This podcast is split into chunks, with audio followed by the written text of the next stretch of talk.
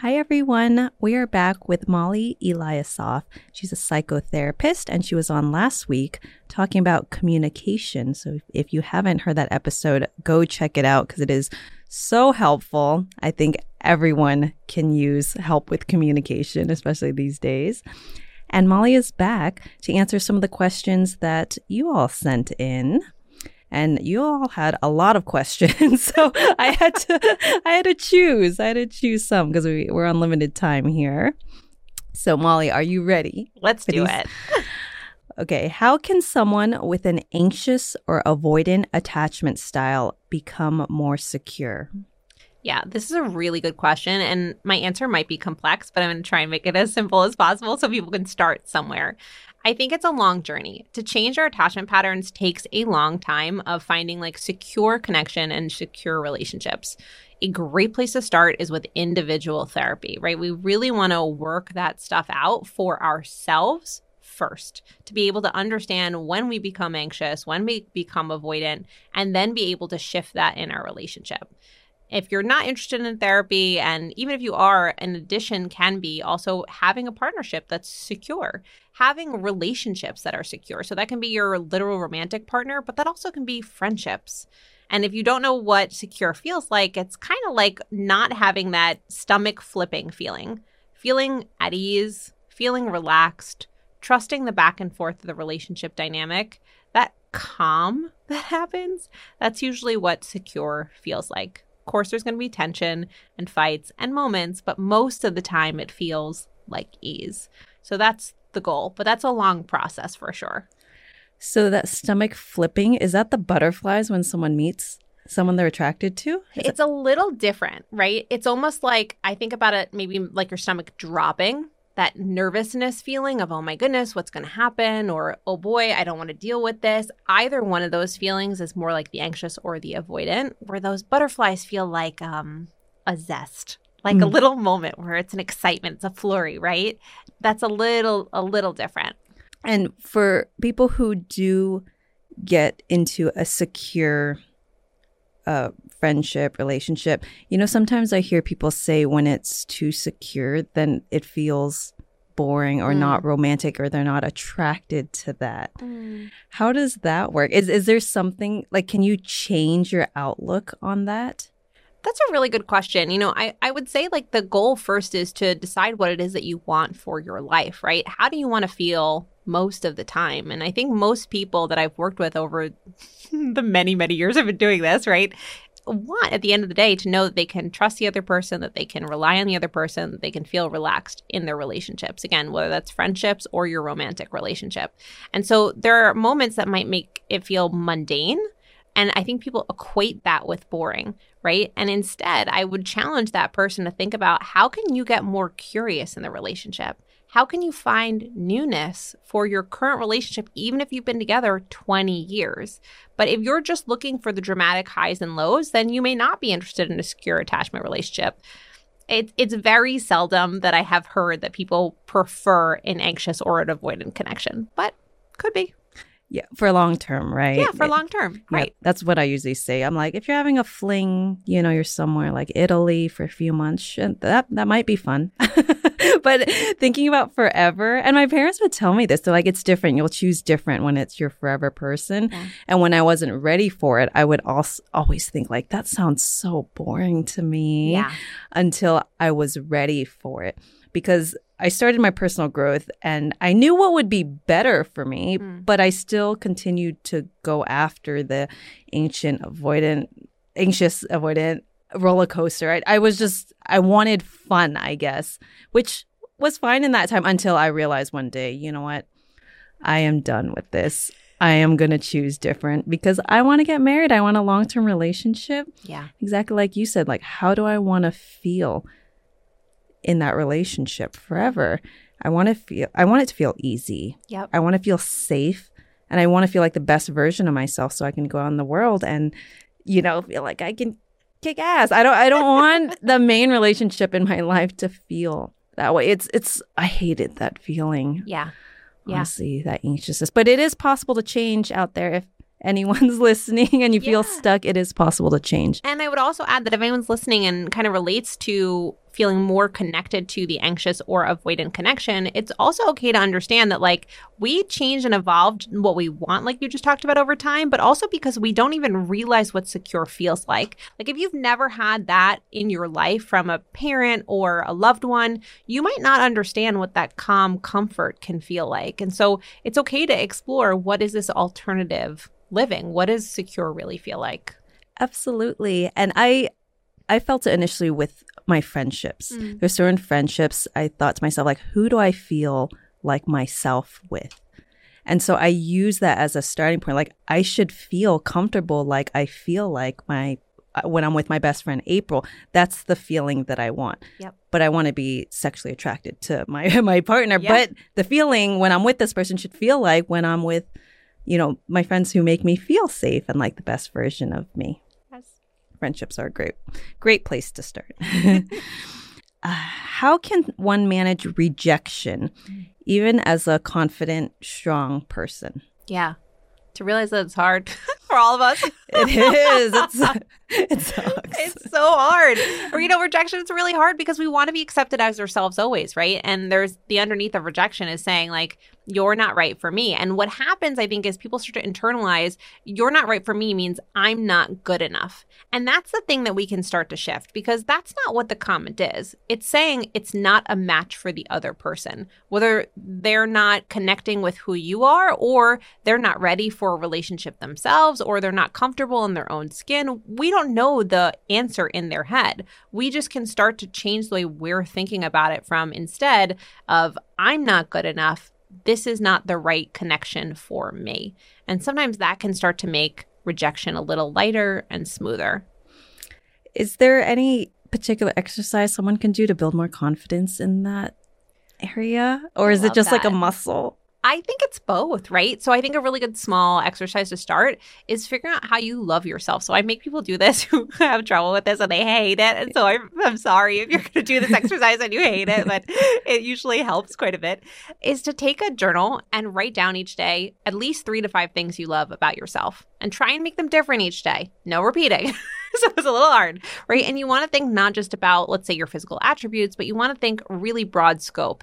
You know, how do you help other people in your life? How do you show up in this world? How do you give in your job? How are you a person who's special and unique? And then you want to be recording that so you can start to feel that for yourself. And so when you get rejected, it doesn't become a comment on, I don't like you. It's a comment on the things that I have to offer. These wonderful attributes are not right for this person but it's going to serve someone else and it's always going to serve me. I love that. And I did that a lot as well. And for some people, it can sound cheesy, right? This self love journey. Yeah. I love myself, talking to yourself in the mirror. I love affirmations. I would stick things everywhere, but yeah. it works. It really yeah. works. And it, it can take time, but it's almost like rewiring, you know, your brain and how you feel about yourself. And what I realized about myself was I had confidence, and especially in my career and hobbies and things, but I didn't have self confidence mm-hmm. in that when relationships would end, I would make it about me. I'm not good enough. He didn't choose me. Mm. All that. W- there was a lot, lot of pain. Yeah. Until I healed that part. And it just turned from all that pain coming out to eventually just this disappointment like, oh, that's a bummer. You yeah. know, he, we're not on the same page, but. Yeah which it, it just felt good. It felt so relieving because at some point I was like, am I ever going to get there yeah. where it doesn't feel painful anymore? Yeah. You know, and I think, especially if we get connected to someone, right? It's not just the first date, but we've been dating them for a few months. It's okay to have pain, right? But I think the distinction you're making is such a good one, right? Where really we still hold on to ourselves. So we can have the sadness of the loss of that connection, but also the total love for ourselves, which doesn't shift and doesn't change. That's fantastic. I love that. Self love. what do you do if you feel alone in a relationship? Oh, I love this question. Figure out how to get more connected. That's the simple answer, right? So I think to think about where are those gaps in your relationship? Where are there these like walls or barriers that are happening that's making you feel isolated and alone? Does it feel like it's a lack of verbalization? Like there's not so much talking about your inner life, your partner's inner life? Do you feel like your partner is making big life decisions and not sharing much with you? What's leading you to feel like you are alone, right? And being able to identify that becomes really helpful for being able to, to, one, think about it, and then two, be able to talk about that with your partner. Hey, I'm noticing that you're making some big choices for yourself, like changing your job. You're talking about us moving to another state. Like, I didn't even know you were pondering that. And all of a sudden, you're almost signed with your company to do that. You know, how come we're having this gap in discussion? Like, what's leading you to feel alone and thinking about that? Because it's making me feel alone. So, I want to touch base deeper with you about that. That's great because I've learned that the times that I feel alone, I think it's it's easy to want to just like get in bed, like kind of shut out the world, which mm-hmm. makes it worse because I'm like I'm not in the mood to be around people or talk to anyone about it. But I know when I'm in that state, the thing I need to do is talk to someone. Yeah. And even if it's not my husband, I need to it's basically you have to be vulnerable too with where you are. I need to go see, be social. Yeah. Call my friends. That's the best thing to do because it is connection. It just means there's a lack of connection, but it's your responsibility to to create that. Yeah.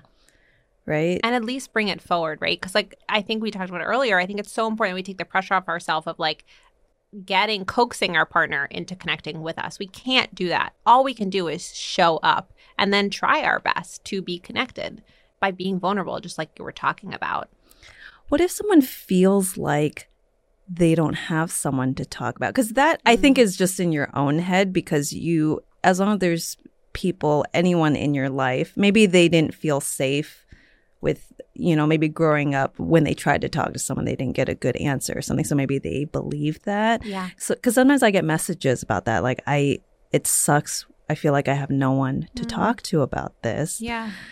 And i uh, from a logical standpoint of course it's me being logical. I'm thinking well you could. All you have to do is pick up the phone and call someone. Yeah or even like my life's pretty public on social media. Sometimes I'll just say something in my Instagram stories, whatever's on my mind, and it seems like people they respond to it well for some reason. So usually I give that tip. I'm like, if you're trying to grow your personal brand and Instagram, all you do is just you hit record and you say what's on your mind. Um, but the amount of messages I'll get back, yeah, of you know like thanks for sharing that, mm. it, and it's over social media, but that little thing actually sometimes makes me feel better as well. Yeah. Because no one wants to feel alone, right? And that sucks. It sucks, right? And I think that's why everyone responds so much to a message like that, right? And when they see it in their Insta stories, they like feel you and they want to connect because they also understand what that isolation feels like or whatever you're sharing. They get that sentiment, you know? And I think it is really important to have kind of like a list of your go-to people and really think about what are they your go-to people for right some people are really great at empathy and other people are really good at help you think things out factually and it's really nice to have that list so not one person becomes your everything to go to when it's outside of your relationship ideally your partner becomes the person that you can go to when it's about them eventually. But sometimes we just need a little bit of a broader scope of people to talk to. And I would add, like, having someone you hire to help is also really helpful. So, having a therapist or a third party listen, not have bias, and just take in what you're saying can be a huge game changer. I agree. I the times I've gone to therapy, I love it. I love it. And they yeah, they're neutral. You know, they ask they just know the questions to ask and I I I have found it so valuable. Yeah. How do you handle the desire for closure especially after being ghosted or in a toxic relationship? This is a goodie, and I think this is happening a lot for people. So I think this is important to talk about. I like this question. Um, I think it's really important to remember that we never know what's going on in someone else's head. And we also don't really know somebody else, right? So when they ghost us or they do something toxic, it's not our job to get in their head and understand or comprehend them. It's just our job to take care of ourselves right? So, of course, there's going to be a slew of feelings that are going to come up for you, whether it's disappointment or anger or confusion. And it's your job to be there for all of those feelings, to really validate them, acknowledge them, give them space, and then also understand what it is that's going to make you feel full again. What's going to make you feel that sense of love. So, again, we're removing further and further from this other person and thinking more and more about ourselves because our job is to think about our own personal wellness And that starts to allow us to connect to people who feel that way too, exist that way too, and want that for us as well. I love that. Focus on you. Which, well, is there such thing as focusing too much on yourself? I don't think so. no, that, that's I not really helping. don't. I mean, I, I think that if we start to lose empathy for other people, if we start to not feel things for others, then maybe we're not thinking more openly about other people. But I don't think there's ever thinking too much about ourselves, taking care of ourselves too much. If you ever had a pet before, you would never say, I take care of my pet too much. That's like, no one would ever say that, right? so like it would feel we should feel the same way about ourselves. All right, the last question. Do you have advice for someone who has to see their ex regularly? Okay. Like at a job or Either a job or maybe there there's a kid. Yeah. So I think the goal is to really think about like what does positive connection look like between the two of you and how can you communicate that about that ahead of time as well as in the ongoing, right? So how do you really communicate about how are we dealing with co-parenting together? What's your ideal? And even as you move through it, right? Maybe someone starts dating someone else and it starts to get a little complicated. How do you keep communicating through that conversation so you really get clarity as new things pop up? How do we want to deal with this? How do we feel about this? What's the best approach for it? So it's still staying connected in a way, but in a way that has like a newness to the relationship, that it's less romantic and more about how are we going to function together so I feel okay and you feel okay. That's if it's amicable, right? Right. So what if what if it's not? Like I I mean that must be so hard if Yeah. you're still healing Yeah. and maybe they start dating someone else. yeah. Are there any coping mechanisms? Is it I mean go see a therapist. I, that's what I would say. Yeah. You know, like d- do everything you can. Make sure you have a support system. Yeah. If you have good friends and family. Yeah. And this is where self love is so important. Why are you valuable? And if you can't answer that question easily, it's worth figuring out the answer for yourself. And you can, like, you know, survey a bunch of people in your life to get their answers towards you if you really don't know where to start. But it's so important that you can answer why am I valuable? Why am I important in a relationship, right? Because then you can remember, okay, this person chose not to have that attribute in their life, at least for me. But I have that ability to be there in that way for someone else and there for myself in that way. I mean, if we can't love ourselves, I know this is a really controversial thing to say, but like, and a lot of people feel differently about it, but we can't love ourselves, and how are we really going to be able to be in a relationship that has highs and lows where the person's maybe not always going to feel love towards us and still feel love towards ourselves? That needs to be the stable piece in our life that we feel positively towards ourselves. I love that you recommended to ask people if you don't know where to start because I did that. Yeah. I actually did it for, I forgot where I got the exercise from. I think I was actually working on personal branding for my photography business. It's like 15 years ago. And I asked, on, on social media and I emailed my friends, you know, what what are your three favorite qualities about me doing my research? And one that came up a lot that I didn't realize about myself, a lot of them said you're very thoughtful. So I used that as one of the descriptive words of my brand because it was true to I, I'm like I am really thoughtful. I never thought about that. but it was nice to hear too. It was really nice to hear what people had to say. Hmm. It was a really nice starting point. and can shift things for us a lot, right? We might not think about thoughtfulness as softness, but to go back to our earlier conversation, like that is the way you are soft. It's through thoughtfulness, just being yourself. It is. Oh, thank you. You're welcome. Thanks. Well, thank you so much. If if people would like to learn more about you, where could they find you? yeah, the best place to find me is on Instagram at More with Mollie, M O L L I E. Awesome. Well, thank you so much. For It's sure. been so helpful. You're welcome. Thank you for listening, everyone. If you've enjoyed the show, please give it five stars and write a review. It helps my rankings, and I really, really appreciate it. And if you're interested in my book to read or gift to a friend, it's called Show Up Finding Love for Independent Women, and it's available on Amazon. Have a great day.